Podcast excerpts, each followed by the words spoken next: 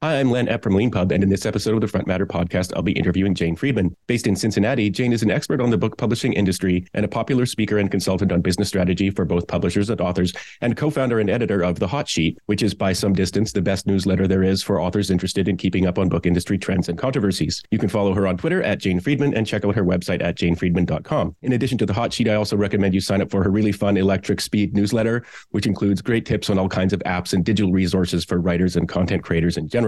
In this interview, we're going to talk about what happened in the book publishing industry in 2022 and maybe a little bit about what might happen in 2023. So thank you very much, Jane, for being on the Front Matter podcast again. My pleasure. Thank you for having me back. Um, so the last time you were on was in uh, May 2020, um, right at the beginning of the pandemic. Um, and so, uh, uh, you know, a lot of the things I think we're probably going to talk about are going to be kind of high level pandemic things. And one of those things that was a potential issue early on in the year was um, supply chain management, something something that we all sort of became familiar with that we maybe weren't familiar with before things yes. started getting clogged. But in particular for the book publishing industry, paper was a, was mm-hmm. a very serious issue. So I was wondering if you could recall kind of what the challenges were and how things worked out. Well, it wasn't just paper, it was basically everything that's required to make a book.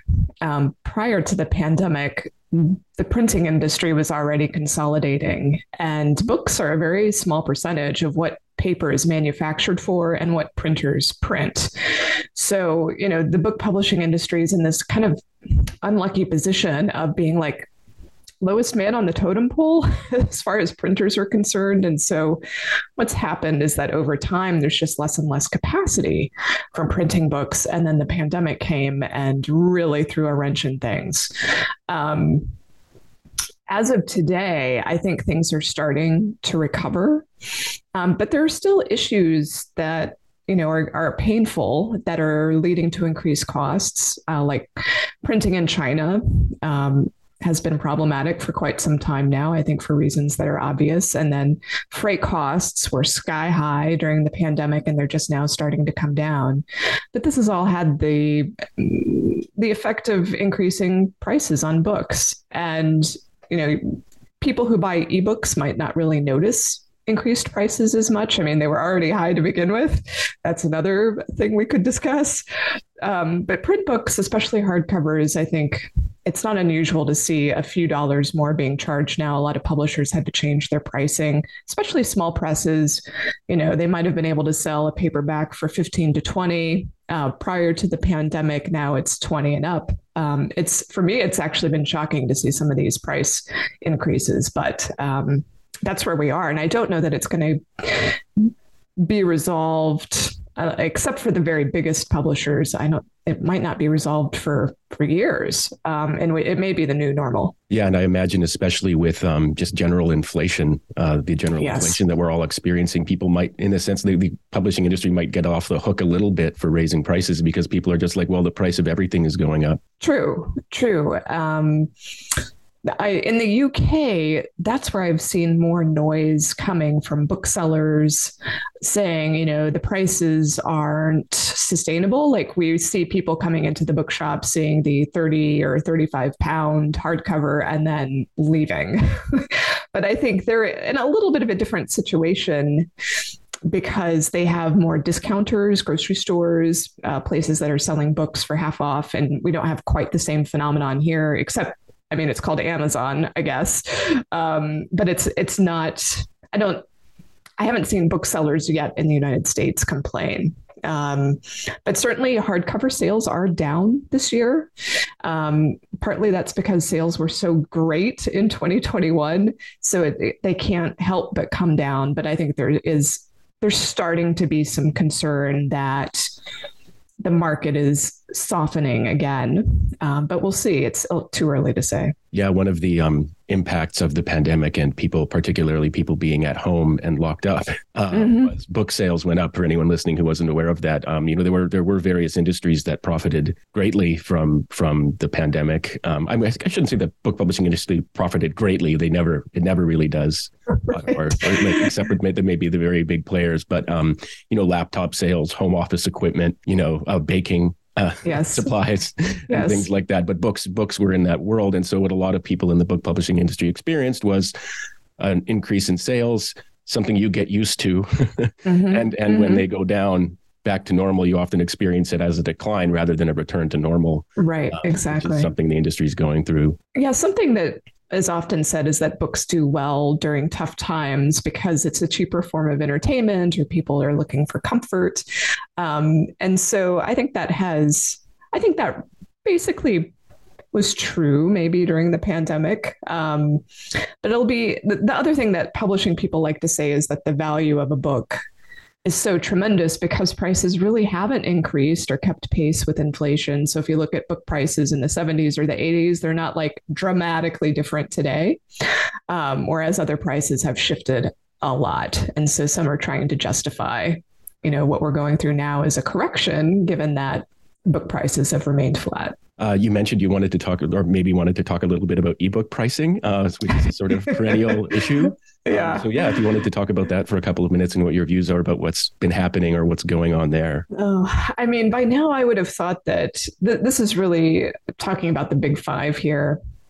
The big New York publishers like Penguin Random House, in my view, have artificially inflated the price of ebooks. The reasons for that, I, I don't want to get into the weeds, but it basically puts print book pricing next to it, if you're shopping on Amazon, the print looks far more attractive because Amazon discounts it.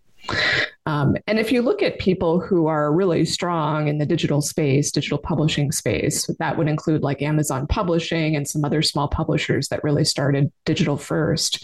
You know, their pricing is more, uh, you know, around the five to eight dollar mark for an ebook, whereas the traditional publishers, again, big five mostly, are keeping that price you know, north of $10, $15 for new releases is common. And it makes it really hard, I think, on debut authors in particular. Um, people aren't necessarily going to take a chance and buy that $15 ebook.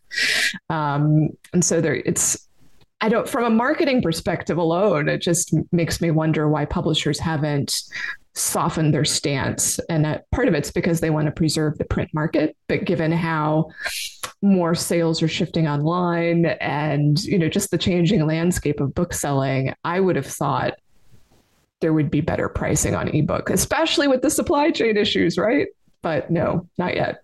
So this is one of those issues where I immediately go into plaintive com- voice you know why on earth you know um, uh, and you know and have been for a decade decade going right down that path because it is it is just wild like from a business perspective for example like if you if you if you were an alien and you didn't know anything about this industry and someone was like well you can either distribute your product with no manufacturing at all and make a, a, like 10 times the margin yes. on every sale why wouldn't you prioritize that product over the other? And I'm distinguishing ebooks, which are transmitted for created and copied and transmitted for free, as opposed to books, which have all these come mm-hmm. from trees and you know have yes. supply chain issues and stuff like that. So, in plaintive voice, why is it that the book publishers, uh, uh, why is it that print is so important to them? Well, I think partly they want to preserve profits. They profit a lot off the hardcover books. Um, they're also trying to preserve the ecosystem that they rely on for discoverability and marketing, which is bookstores.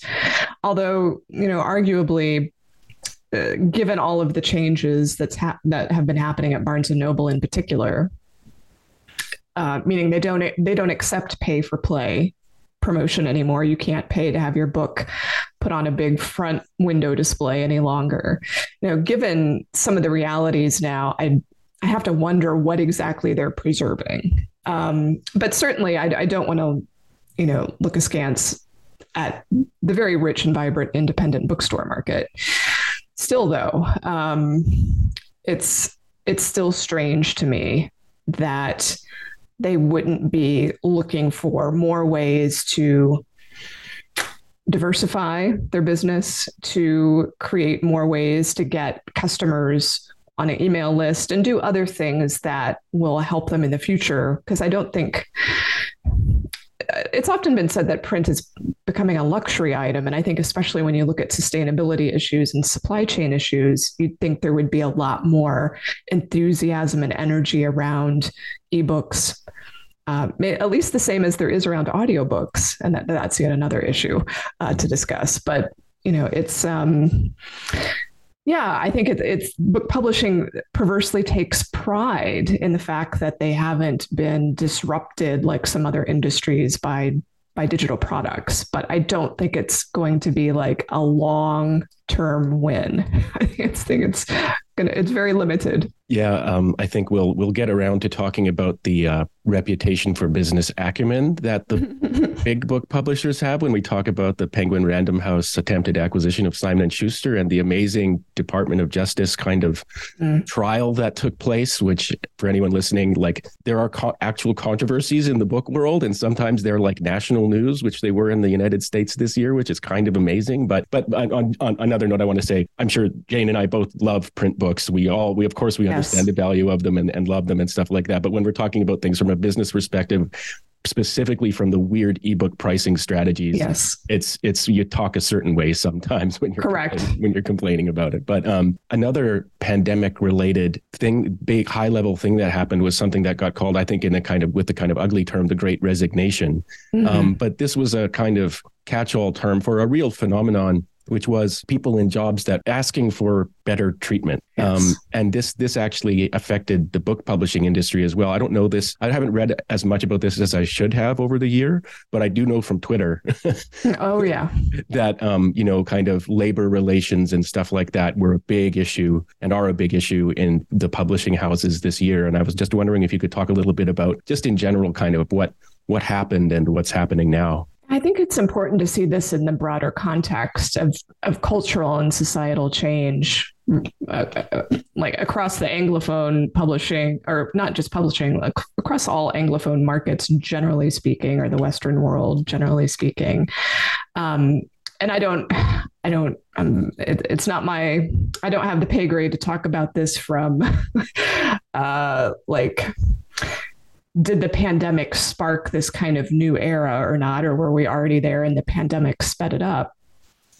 But it doesn't matter what industry you look at, there's more calls for fair treatment, better wages. There's definitely more unionizing that's going on, and publishing is not immune to any of this. Now, publishing already had some aggravating factors. Um, that you could see it's very you can easily see why workers are upset and they're asking for more it's been a very low paid industry from the beginning um, yet many of the best jobs sit in new york city or london where the cost of living is very high. And so that means you get employees who already have the financial wherewithal or support to make that work. Um, so we're talking about like white, privileged, elite sorts of people who take those jobs. And so this kind of goes hand in hand too with the diversity, equity, and inclusion initiatives, um, which got more earnestly started, I would say, in 2020. Uh, so right now, you know, probably the biggest headline maker is the HarperCollins unionizing as an example of workers asking for better entry level wages, better benefits, um, more diversity in hiring, more diversity efforts generally. And boy, like, if I think about when I entered publishing, you know, in the 90s, I I don't think I could have ever anticipated or expected this sort of action. And it looks like they might very well be successful. Um, but it's not just HarperCollins. You know, we've we saw we're seeing unionizing efforts across bookstores, another area where you're expected to work for passion rather than profits. Um, we're seeing it. Um, gosh, in uh, at smaller presses, at university presses. Amazon had its first um, union form, I think, in April uh, at the Staten Island warehouse. So yeah, it affects every every piece of I think the supply chain. Basically, I know that um, Ingram and some other places you know, because of the labor shortage, they've had to raise wages. They've had to do other things to entice people to come on. And I can only imagine that's going to continue in some way. Um, yeah, I'll pause there and we, yeah. we can go off in any direction you prefer on that. Sure, sure. Actually, um, so one of the things I wanted to talk about was, um, and, and uh, from preparing for this interview, we were talking before I started hit the record button, but I'd sort of like lined up all the hot sheet newsletters from the year. Um, and one of the things that I wanted to ask you about was um, why did Amazon shut down all of its physical bookstores. And I think mm-hmm. we may have just answered that question when, you know, they're they're sort of starting to face unionizing, which obviously the, you know, sort of management tier does not like and um, you know having sort of exposure not only to sort of physical retail outlets but specifically an industry where people are unionizing might might be why they got out of that business it could be. Um, I would. I would have loved to seen you know the profit and loss on those physical locations. Um, so yeah, that was that was. It almost it seems so long ago, but it just happened this year that they announced that they would be closing all those locations, uh, and of course now they're starting layoffs, which affects uh, their books division and their devices division, which includes Kindle.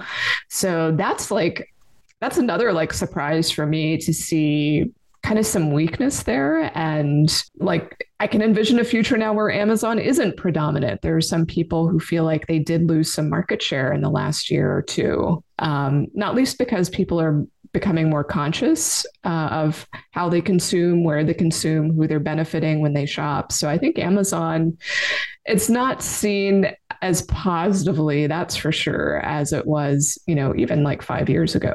Yeah, um, it's uh, the I was the reason one of the reasons it surprised me so much that they decided to close down their their physical bookstores was that you know Amazon has incredible amounts of very local data uh, mm-hmm. on what people are buying um, yes. And I always thought that they were the part of the idea was to use that data to know, like, oh, like there's a trend in Cincinnati for, you know, mm-hmm. bread recipe books or something like that. Right. So all of a sudden they'd ship more to the store and promote them more. And so to see them back off of that. And and in that context, another thing I wanted to talk about was um, so you had an article about how Indigo, I think, which is a Canadian, yes.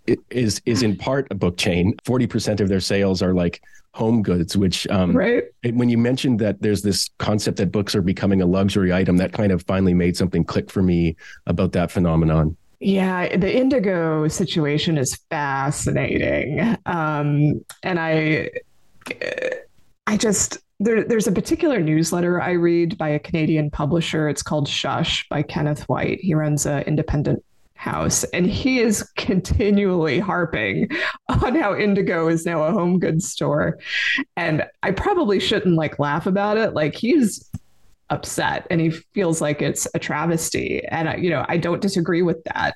But when you see the photos of the of these stores it's like you know we're not exaggerating here. It is set up like a home goods store, like like an IKEA, and then you like go off into a far corner and you find your book display of like the biggest bestsellers.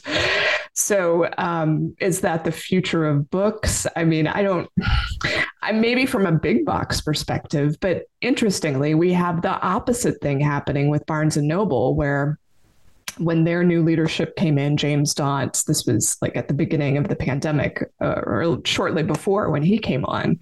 And he was like, we got to get rid of this nonsense that's not about selling books and get back to uh, being, in fact, a bookseller. And I think the jury's still out on on how that's working out for Barnes and Noble. But yeah, it's um, it's interesting to watch different countries handle whatever this new situation, new normal that we're in. It's um actually you brought up Barnes and Noble. So Barnes and Noble is one of these kind of perennial kind of issues that comes up. Mm-hmm. Um, one of the one of the surviving national big box store kind of chains in the states um, that had a notorious kind of like annual shifting CEO situation or something yeah, yeah. like that, and kind of weird, weird, weird kind of management changes happening all the time. Yes, um, yes. Uh, but they but they seem to have kind of sorted it out when they got the Waterstone CEO uh, James right. Daunt to come on board, and he it was interesting watching that. Like he started to he, who knows who, who was behind this sort of PR moves, but he tried to pull a little kind of Steve Jobs thing, like where he was going to change the inclination of the book display by like 0.1 millimeters or something like that. I don't know if you remember that one, but um, that that was for real. Like it was something along those lines. Um, so how and but then but then there are obviously there's all kinds of labor issues and stuff like that with Barnes and Noble as well, and particularly um, one thing is which is uncertainty, right? Which is often gets left behind. Like ha- having a job that you think you might lose any day in terms of anxiety is is different from yeah. being unemployed, but you know it's not exactly like being properly employed either. Yeah, Barnes and Noble over the last few years has shed a lot of people, um, and I mean, I I would have to go research what percentage of their workforce is left from say five years ago, but it gosh, it just feels like a really tough situation there. And they've closed a lot of locations. Um, and when they reopen a new one, it's almost always dramatically smaller. So, like, they might have a 50,000 square foot store that closes, and then they'll say, Oh, but we're opening a new one. But then they don't mention, oh, it's about 7,000 square feet, you know? Um, so it's that creates other kinds of interesting and really unfortunate issues for authors. For instance, Barnes and Noble announced this year that they were pulling back on stocking hardcover front list, in particular in children's. And this um, this came as a surprise to many authors who you know had a hardcover book coming out and then got the news practically on launch date that it wouldn't be stocked in Barnes and Noble. So you know everyone's fearful that there's not going to be a place to to market and promote new titles. Um, and that barnes and noble is moving into more of a it's just the books you've heard of sort of situation. But again i think it's hard to assess um, not least because barnes and noble has gone private since you know james daunt took over and we don't necessarily know everything that's going on unless he decides to say what's going on uh, yeah um, it's it's so interesting having these kinds of conversations because the book publishing industry sort of when you sort of think about it in just sort of common sense way seems like oh bookstores you know amazon and stuff like that but it actually touches on so many things so you know supply chain labor retail management fights mm-hmm. Um, mm-hmm. things like that but uh, when you talk about, you know, for example, sort of losing losing venues to promote books, uh, then you get into sort of newspapers and media and social media. And just, I think it was just today, and I believe I actually saw on Twitter that I, this might be your second conversation of the day because uh, you you had a conversation with Joanna Penn uh, where you talked about USA Today firing their bestseller list editor and pausing their bestseller list. Uh, so what's I mean I I know I'll point people to the other podcast in, in the links, but like is this a trend? Are bestseller lists going away now? Well, I think what this is is uh, really related to the newspaper and magazine industries. I'll, I'll refer to them collectively because I think they have similar challenges. Um, so, USA Today is owned by Gannett, which is one of the last standing kind of newspaper conglomerates, and they've just had a big round of layoffs. Um, and that included their books editor who manages that bestseller list. They've said officially that it's on hiatus, but the rumor mill that I'm tuned into has pretty much predicted it's it's over, um, which is a, a, terrible blow, especially I think for self-published authors, people who um, prioritize ebooks, because the USA Today list is unique or was unique in that it counted unit volume and they didn't discriminate between formats like the New York Times does. It was put all the sales into one bucket and whoever comes out on top comes out on top. And so you can imagine self publishing authors really like that because they're really good at selling those ebooks and they would, you know, do box sets and anthologies and price them really low and get them to hit the list it's really hard, if not impossible, to get a self published book on the New York Times list at this point, uh, or any other national list. So the USA Today, that was that was it you know, and it has, you know, 150 spots. So you could be a USA Today bestseller um, much easier than some other type of list. But that's um, that development. It's it's sad um, it's and it's kind of aligns with some other developments of the last month where Bookforum a big book review outlet uh, has closed. It went under new ownership. The new owner quickly closed it because they were interested in other properties they were buying and not that one and um, Astra closed. That's a literary journal that was only launched a couple years ago with uh, some very deep pocketed investors who even told them bluntly, you don't have to earn money. This is a prestige play. Well, even they got tired of the prestige play with all of the money that they have.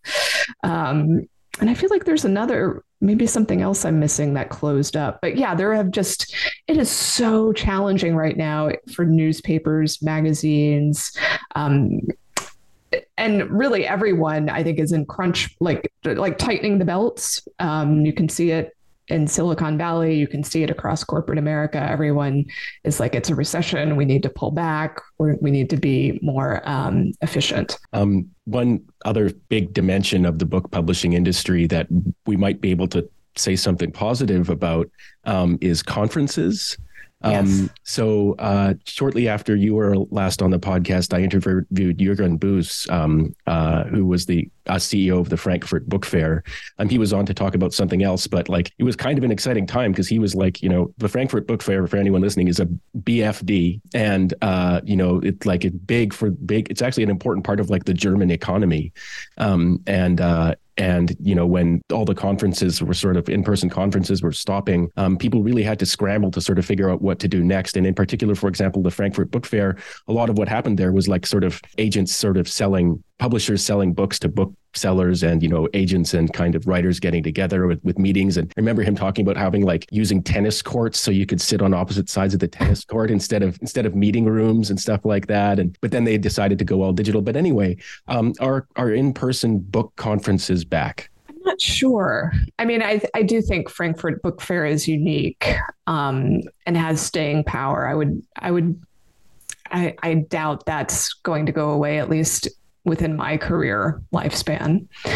Book Expo's gone. I don't think it's coming back. Uh, Publishers Weekly has launched a new effort to support the US market, but it's entirely virtual.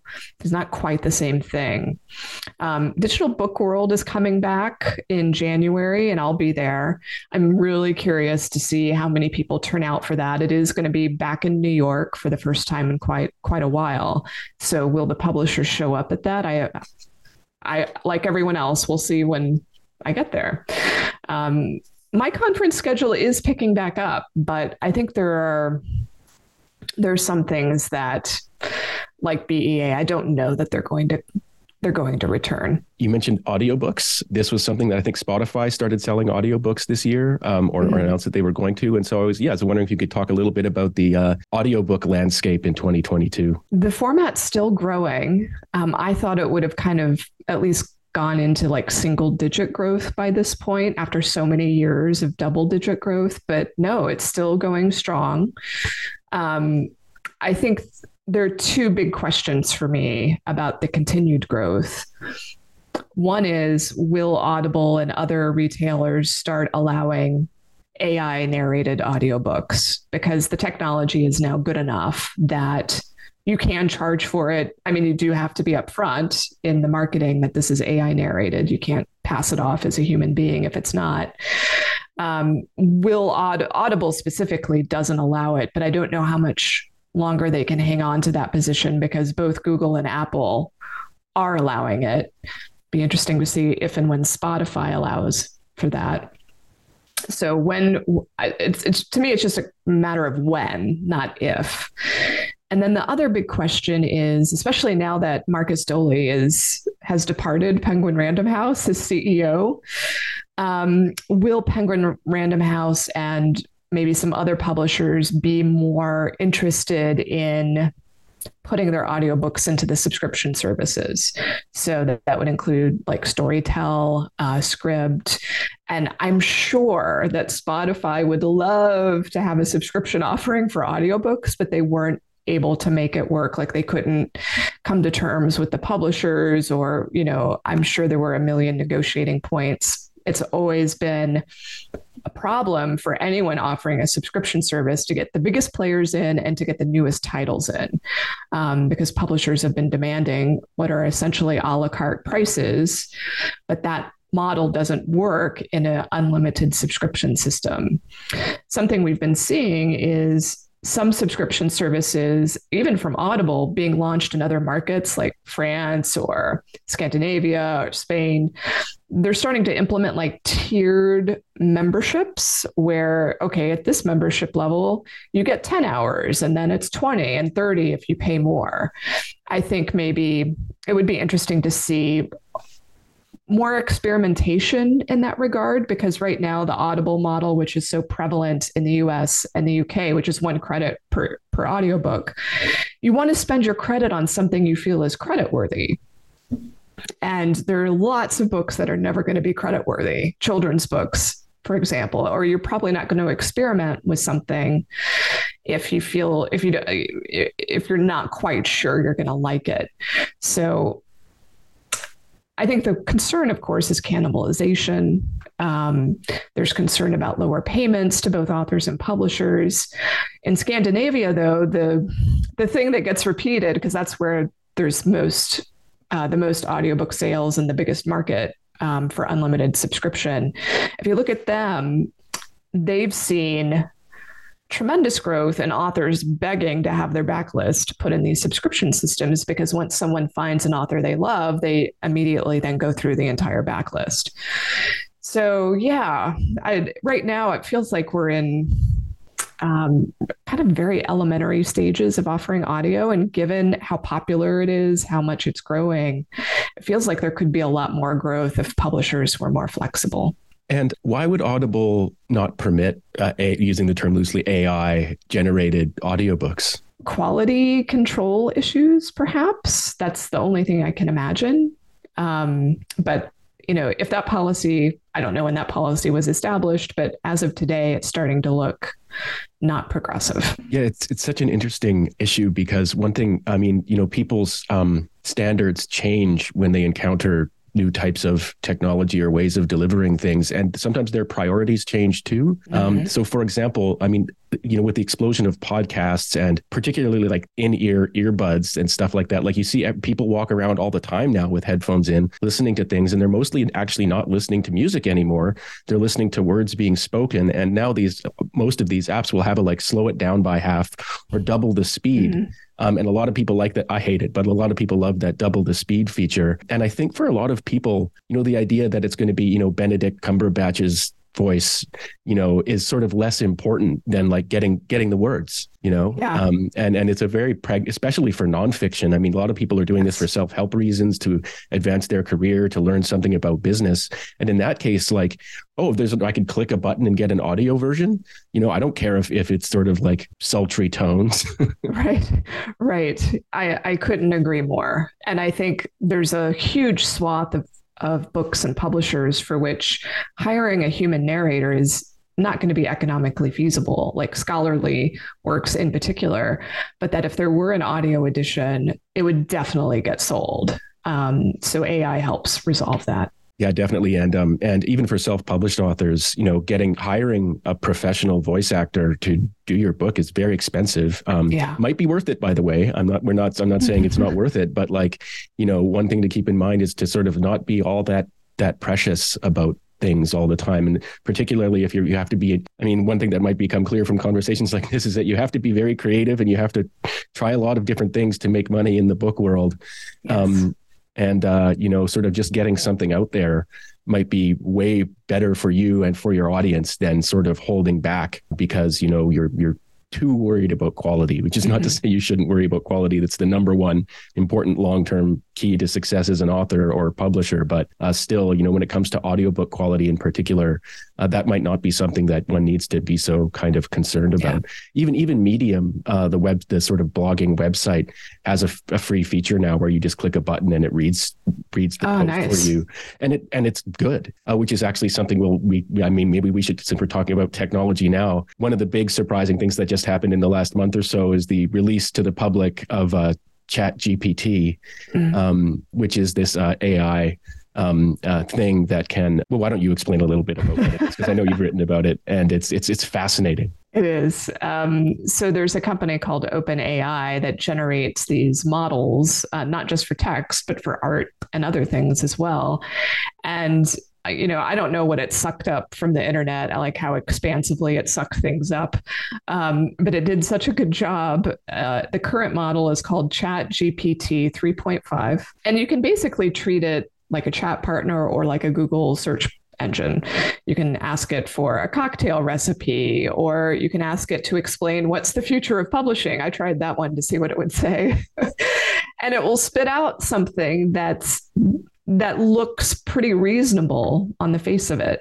Now it's going to be very generic, bland, voiceless. It's going to be just kind of just information without any personality, without real depth to it. But the fact that it can do that in, you know, a millisecond and give you something that's like publication quality, depending on your standards, um, I mean, it's pretty amazing. And we know that like we're still in the very emergent stages of this technology. It's not as good as it's going to be by a long shot.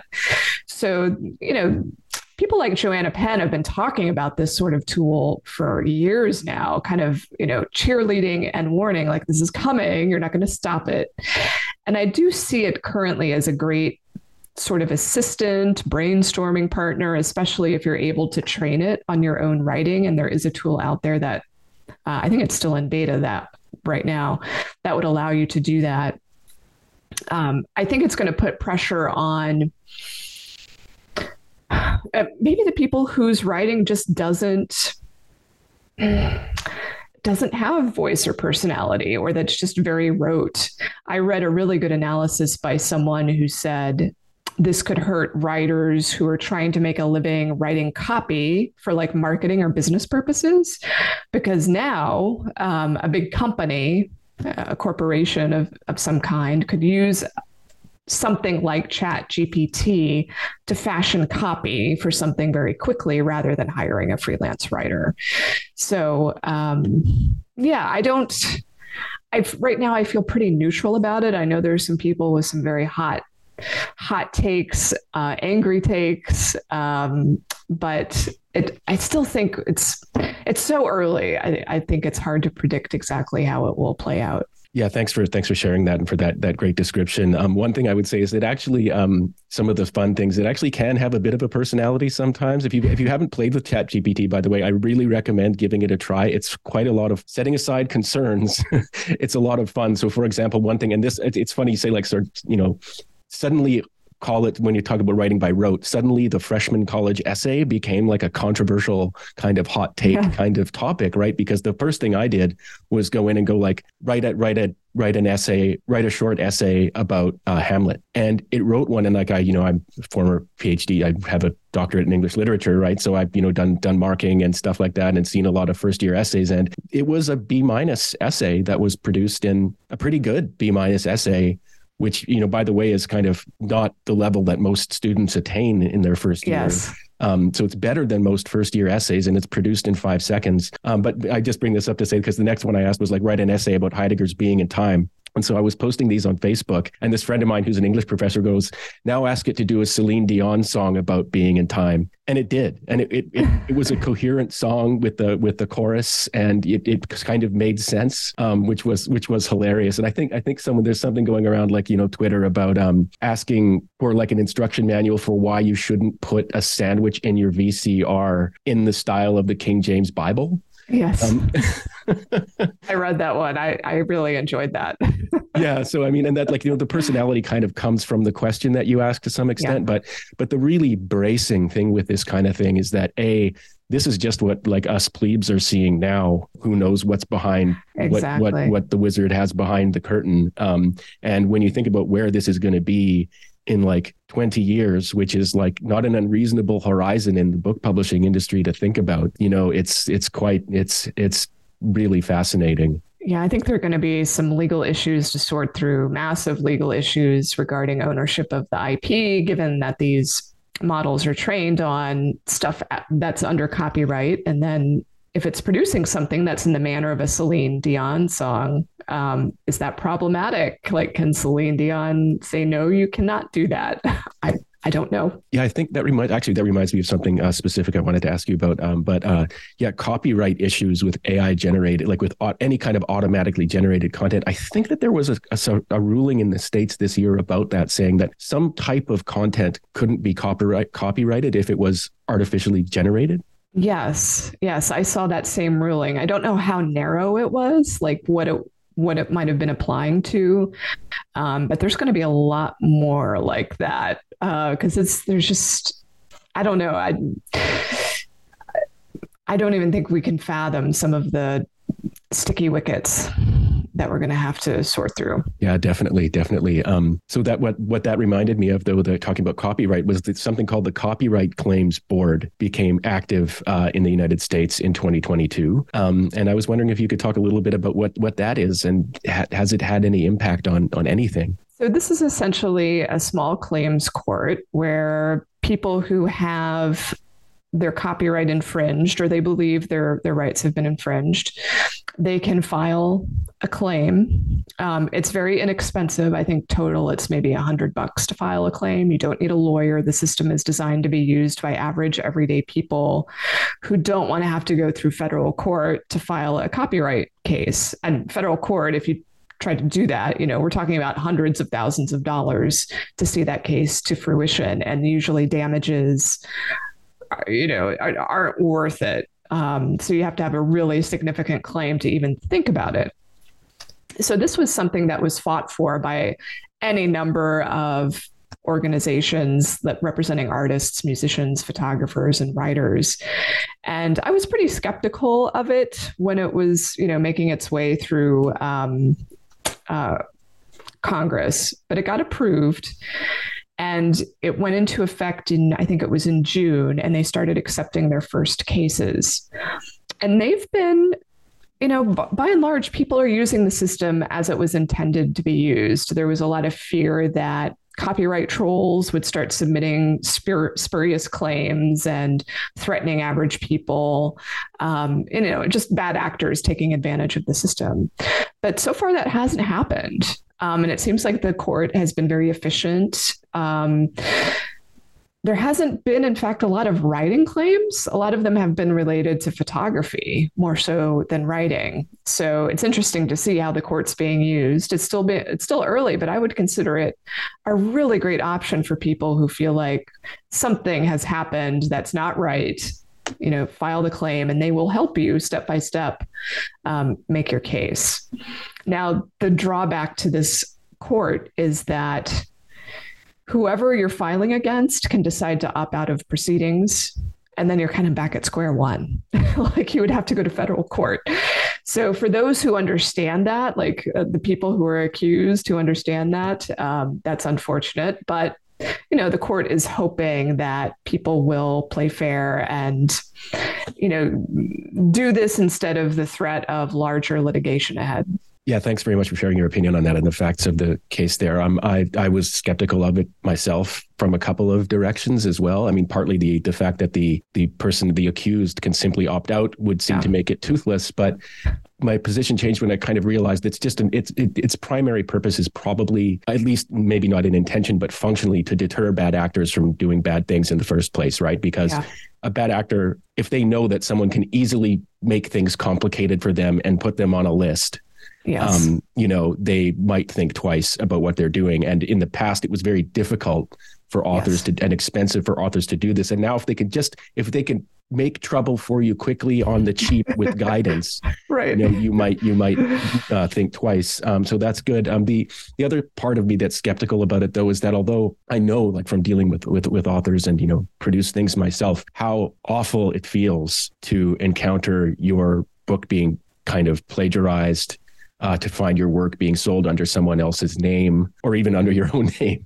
Uh, but but you know someone's just got a hold of it and they're selling it for money. I know how awful it feels, but the advice we always give to authors is like of course, send down a DMCA takedown or something like that if you want to, but you really shouldn't be spending your time fighting copyright violations. You should be spending your time writing and building your audience. Again, to sort of go go full plaintive voice. There was this article in the New York Times a couple years ago where someone wrote about like how he had a folder in his like email that he kept called thieves and like I just you know and I, I just got this image of this guy this angry man sitting by himself in the dark at night unable to sleep trolling the internet looking for instances of his book having been pirated and it's like mate you're not yeah. you're not you're not improving your situation and you're not being a tough guy fighting back you're just you know letting them in addition to steal your work now they're wasting your time and your emotions too right Exactly. I couldn't agree more. It's it's a fruitless effort. Yeah, but having but having some system out there that that does act as a sort of automatic deterrent is is a good development, I guess. Just as long as authors don't now spend all their I know it's kind of an obscure worry, but as long as authors don't spend all their time going to the copyright board making claims, you know, hopefully hopefully it will do the work that it's supposed to do. So one very big issue. Actually, you know what? I'm going to talk about book. I'm going to ask you about book banning uh, in, in, a little bit. But before we get there, hanging over this whole conversation basically has been the the sort of you know the it was the, you know like I said it was prime prime time news the book industry this year because. Yeah. Penguin Random House, which is one of the big, forget if it's always four or five, one of the big four publishing companies in the States, uh, tried to buy Simon and Schuster, which is another one of the, the big ones And it's a very interesting thing, both in itself, but also because there's this high level shift happening under the Biden administration around monopolies and how monopolies mm. are treated. And there's a new kind of person in charge of this policy. Yes. And they alighted on this particular acquisition to kind of make a show of what they're up to. Yes. Um, and so I was wondering if you could just tell a little bit of the story of this, what this acquisition was all about and what happened in the end. So, Penguin Random House, which is the biggest publisher in the United States, wanted to buy another of the big five, Simon and Schuster, which would have made it like two and a half times the size of any other competitor. So the Department of Justice um, blocked uh, moved to block the merger. And when, and what was so fascinating about it, it, from the very beginning was that they were basing their case not on harm to consumers, but harm to authors. And that authors would get paid less in the end should the merger occur. And it's a very novel argument to make in this sort of antitrust situation. And I, I think everyone you know, everyone who watches the government and these things seems to think this is laying the groundwork for other similar actions to pursue antitrust cases that aren't about consumers, but about workers, about workers being harmed. Now, for me, sitting on the inside of publishing, I mean, I liked how all this unfolded in the way that it gave some transparency to what's a very opaque business. That people were asked very simple questions about the economics of books, about why books succeed or not. And uh, there was just a lot of throwing up of hands and like, it's random. Like that's what the CEO of Penguin Random House said. It's all random. Um, the CEO of Simon and Schuster said taking credit for a book's success is like taking credit for the weather. And so obviously authors and all sorts of people are listening to these answers thinking, this is who I've entrusted my book with. people who just think it's going to be random what succeeds. Um, but that's, you know, inside the industry, that's always been the conventional wisdom that you were going to have a lot of things fail. You would be surprised at what broke out and um, and you would survive on the things that did well while you know 80% of books didn't earn out their advance. So on the i'm grateful that this information is circulating more avidly now. Um, but what really annoys me about this case really annoys me and you already know what it is since you've been reading my newsletter is that this case focused on the top 2% of authors which is a very elite set of people who probably are already well off and are earning lots and lots of money and ensuring that they maintain their high advance levels of beyond $250,000. That's the set of books the case revolved around. These 2%, not all authors, not all advances, only that harm would come to the top 2%. We're talking about like a thousand authors.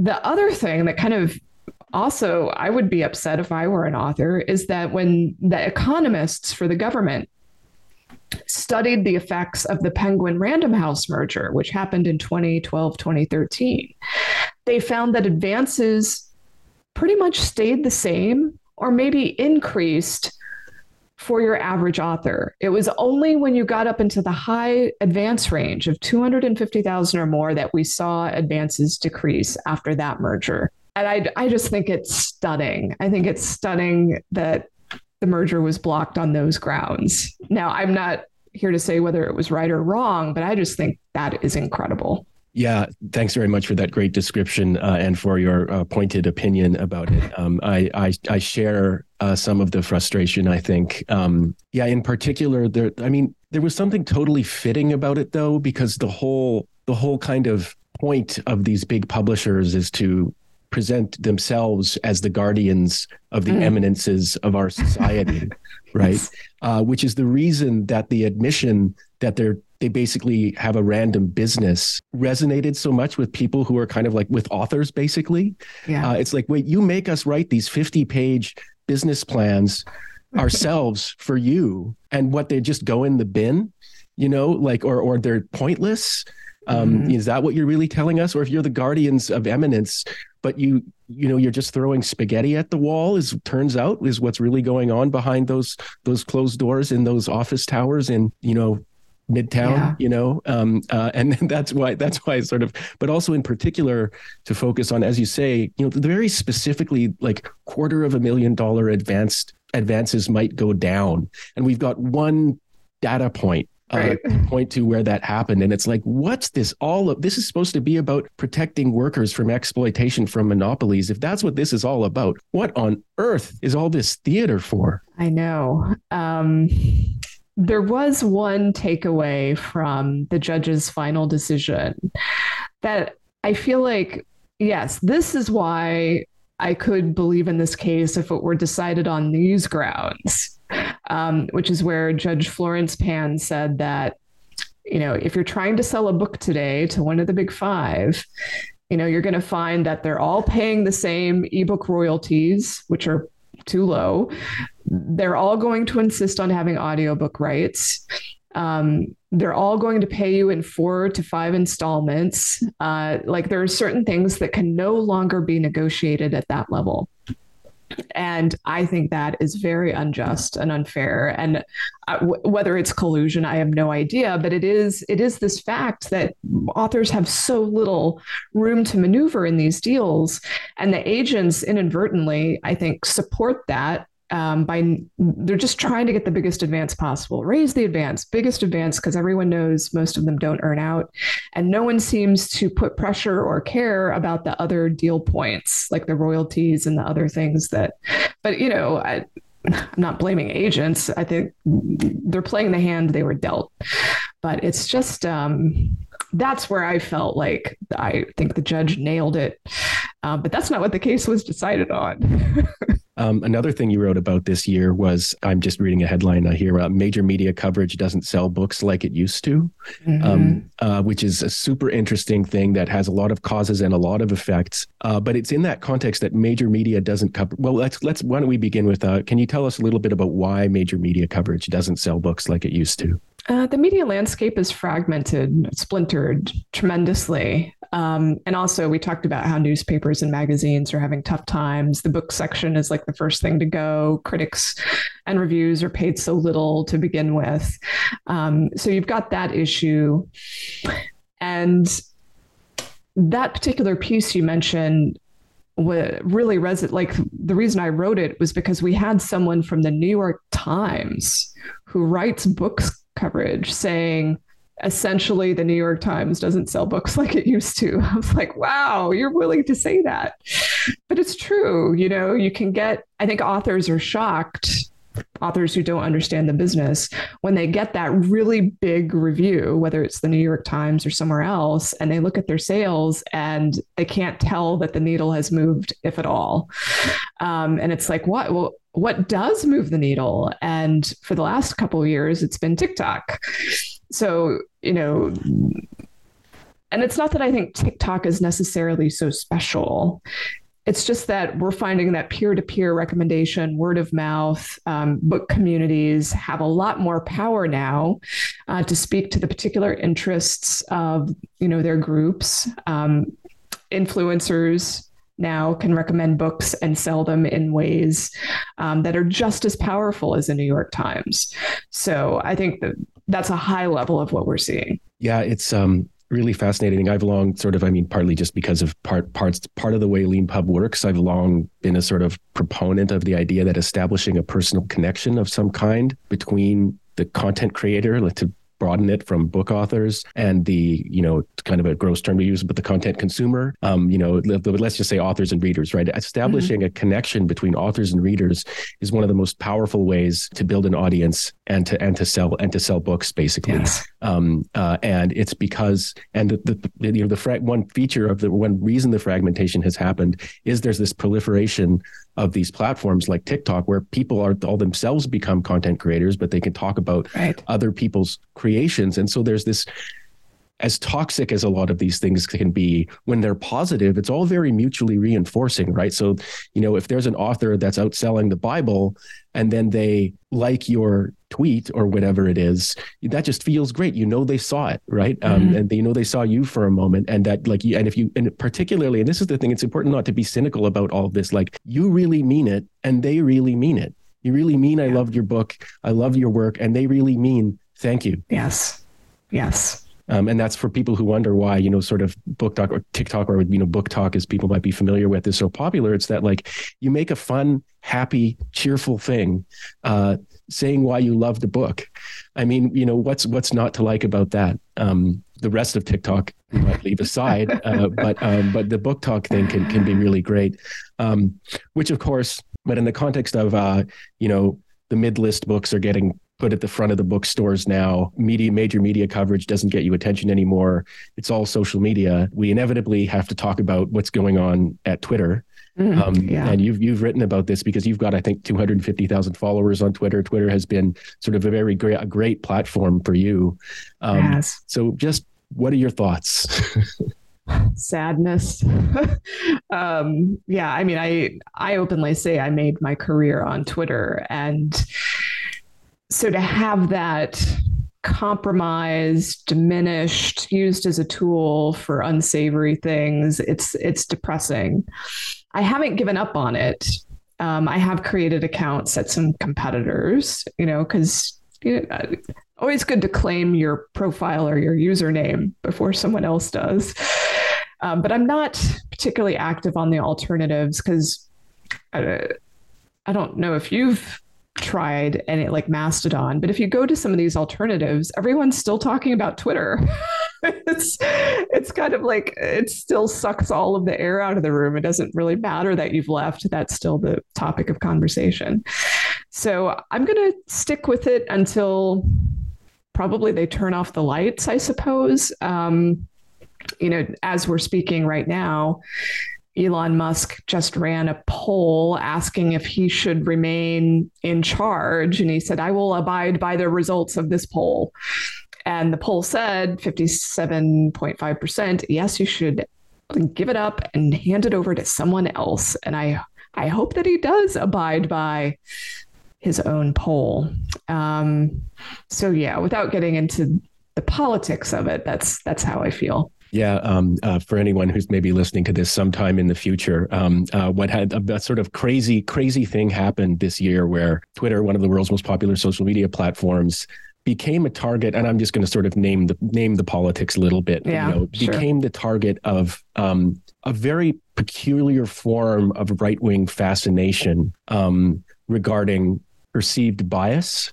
Yes. Um, and in particular, and this, I mean, perceived exclusion, which has become a feature of today's right, a sense, and that you often see terms about the the, the term the public square being mm-hmm. used as, as, forms of expression of a sense of being just generally excluded and you know the, the, there's various things that are fixated upon the universities for example the academy mm-hmm. is one of these areas of exclusion um, another area of ex- perceived exclusion is the news media mm-hmm. um, the or and and another um, or the mainstream media, which is the kind of term of art, and another one was Twitter, very specifically Twitter. And Elon Musk, uh, you know, the sort of at, at times the world's richest man, he apparently is a true believer and and you know kind of signed on to this movement, um, and so he bought Twitter foregoing due diligence uh, for for a total price of forty four billion dollars. Obviously, there's investors and debt and some weird thing about Tesla shares in there and stuff like that. But the ticket price ticket price was forty four billion dollars for a social media platform, basically so he could control it. Um, and the sort of the message to his constituency was if you're in this kind of particular form of right wing politics, you're not going to be excluded from the platform anymore. Um, and then he went in there and he started doing things like just kind of capriciously banning journalists. Yeah. Um, he he dropped in on like because Twitter has I forget Spaces. It has this yes. audio feature where you can uh, you know people can sort of attend and some people can speak and others can't. And he joined in on one and then blocked it uh, yeah. because he didn't like what was. I mean, to put it crudely, because he didn't like what was being said about about him and Twitter.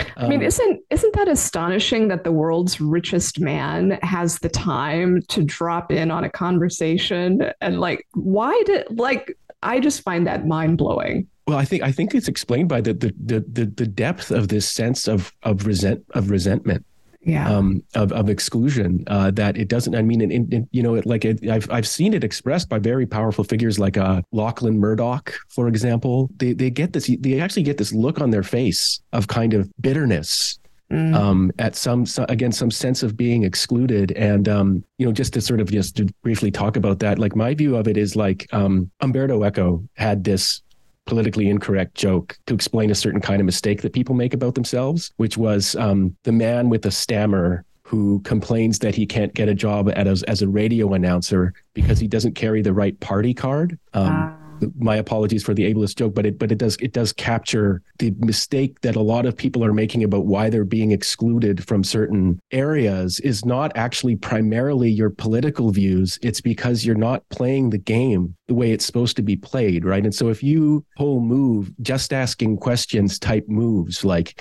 mm. well, if evolution's true, then why are there still monkeys? Like you might want to consider that there's something other than your politics that's excluding you from various discussions. Um, and I would say, again, having a PhD myself, in particular, if you go to campus and you find that you're not getting good grades and, and people aren't listening to you, it might not be because of your politics. Um, there might be something else going on. Um, and anyway, I, I, just feel like writ large, you know, and particularly if you pull if you pull just BS moves like changing the subject or just charging people with inauthenticity. Like if you get into a serious discussion, someone's made a substantive argument on a particular issue and you reply, you're just virtue signaling. What you're saying is, I'm not going to engage in a good faith conversation with you. So all these people who want to have it, they want to they want to get in an argument with you, but you're saying I'm not going to do it right and so there, that's the reason that you're often being excluded from these things and I, I just go on about this because it is such an important phenomenon including like the fact that very wealthy people are motivated to sort of turn all of their attention to these to these these kinds of this sense of exclusion and resentment uh, but yes uh, so having gone on my my tangent there um, i have tried i actually signed on for mastodon in 2018 oh, um, okay. Uh, so I, I had an account there I think I followed you yesterday, but you know, it's uh, it's um, and I tried Hive. Um, uh, I've applied for Postia Hive. I, I shake my head as well. Unfortunately, I mean, don't no no disrespect or whatever, but um, but yeah, I feel that you know, I I, I feel sad about it as well. I mean, for particularly for me, I'm probably like a lot of people. You know, the old joke that Facebook is who you went to high school with, and Twitter is who you wish you did. Um, uh, and so I, I basically use that's like how I get a lot of news because um, I follow a yeah. lot of journalists on there and it would be it would be a real loss if it went away. Yeah. I mean, it's been the writing and publishing water cooler since I got on, and it's hard to see how that gets replaced in the same way. Um, yeah, it's it's I, I feel like there's some sort of very slow motion grieving process going on um, collectively, and um, but I, I still retain a, a modicum of hope that it might get out of its tailspin. So, to go on to another easy to discuss topic, book banning is a thing uh, in the states now, particularly with school libraries. Mm-hmm. Um, but but it does extend into the library space more generally, where there's like children's sections of book book libraries and stuff like that. I just saw a headline today about some move in Texas to put like age warnings on yeah. books and stuff like yeah. that. So maybe let's imagine we're talking we're talking to a, an audience outside North America, and they're like, "Can you Jane, can you please explain to me in five minutes what this is all about? Um, so there's a, a, movement in the United States uh, concerned with parental rights. And I think that's at the root of a lot of what we're seeing in terms of the book banning. Now, uh, I'll back up for a second. Book banning is not like new.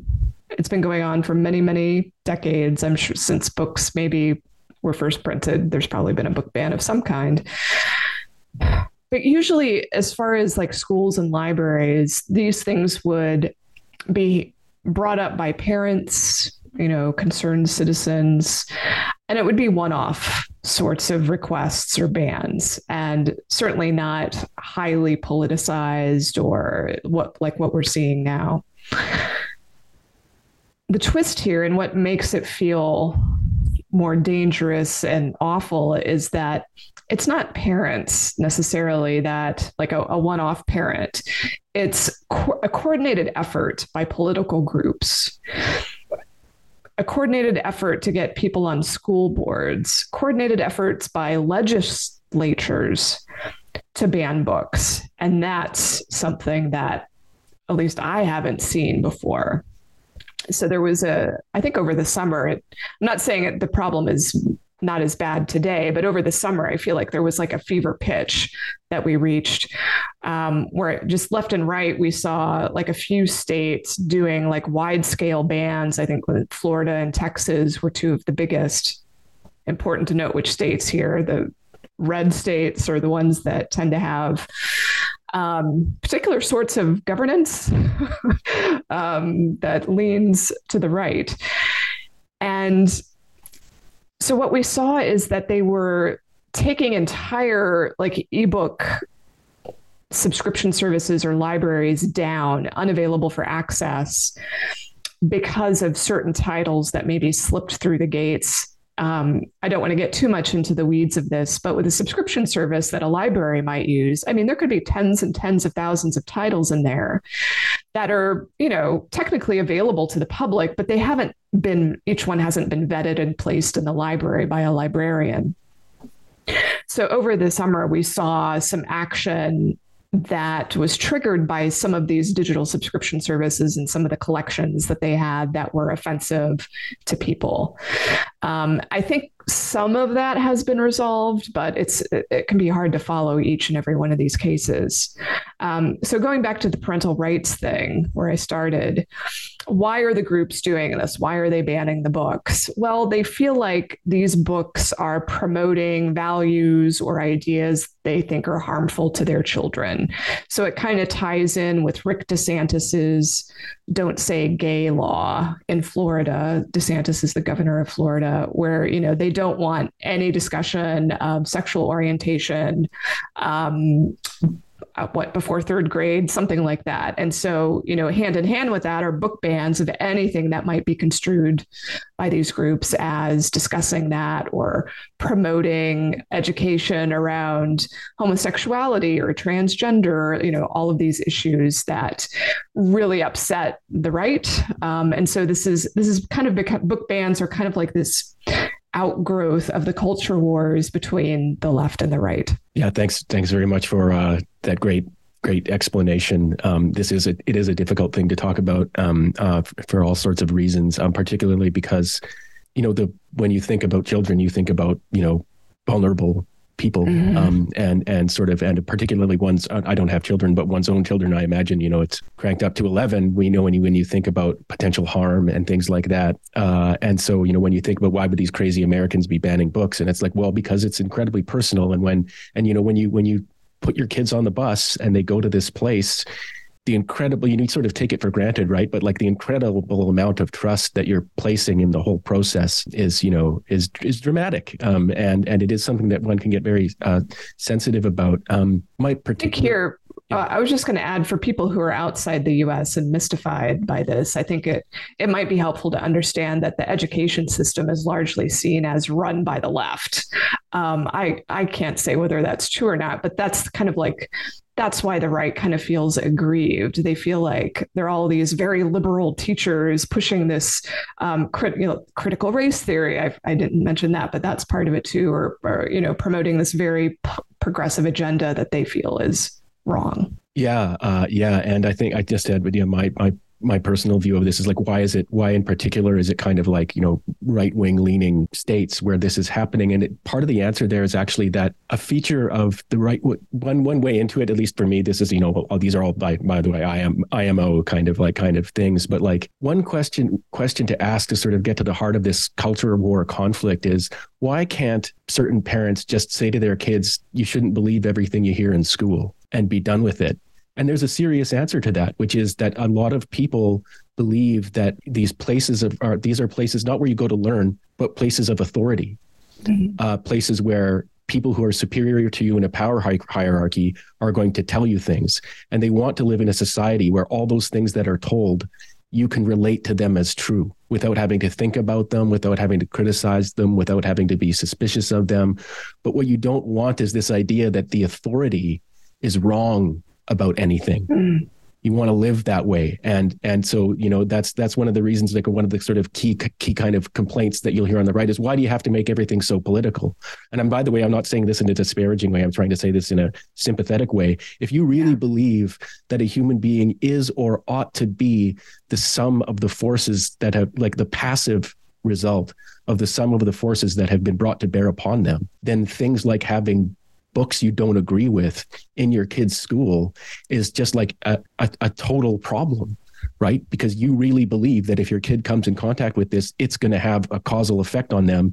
And you don't, it's not just that there's no defense. You don't want to have to build defenses right. in your kid you don't want to live in a world where you got to be thinking about that all the time. And i think that that that kind of gets to the heart of why because people read like it's important to internalize for those of us who might not be of that persuasion to think that people they really do believe that it's just this cause effect thing. It's yes. that straightforward. Um, and if you want to know why people get really panicky and angry and why in particular they, they react often the way they do to the kind of what they take to be the kind of blase attitude of progressives you know like what what you know because you know just go like what's the what's the big deal? And they're like, everything.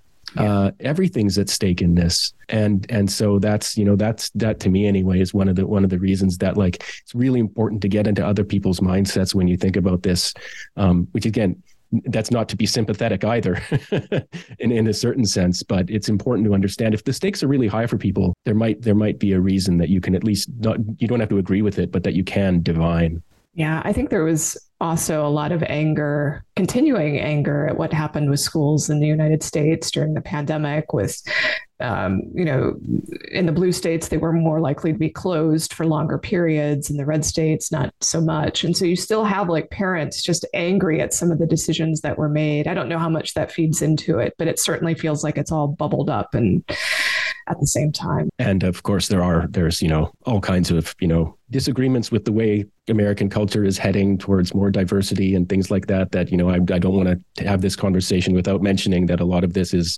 a resistance to that, yes. um, uh, and particularly with with race and sexuality and things like that. There's a this is this is in part a manifestation of of, of resistance to those changes, um, and you know that that's an important element to to to you know face with open eyes as well. Um, I guess probably the second last thing I'd like to ask you about um, is what do you see happening in the book publishing industry in, in 2023? What are some of the, the sort of trends that we should uh, keep an eye out for? We talked a little bit about one of them, the audiobook situation. Um, if AI audiobooks are going to start populating all of the major retail outlets like Audible. So I'm keeping a pretty close eye on that.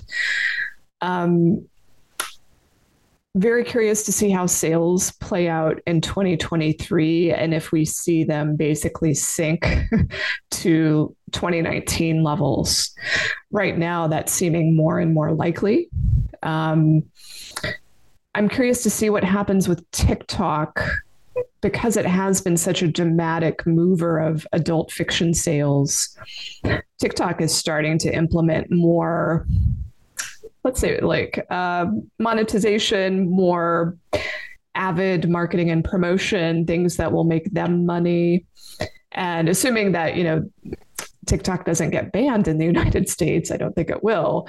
But there's going to be some, it'll be interesting to see if TikTok remains such a strong player for book sales once TikTok starts whatever monetization you know uh, objectives that they have. So uh, you can already see a little bit of discontent among BookTok community people that, that space is starting starting to become commercialized. There are more marketing partnerships with publishers and booksellers. There's more pressure to sell. There's uh, been intimations that TikTok might prioritize content that sells better.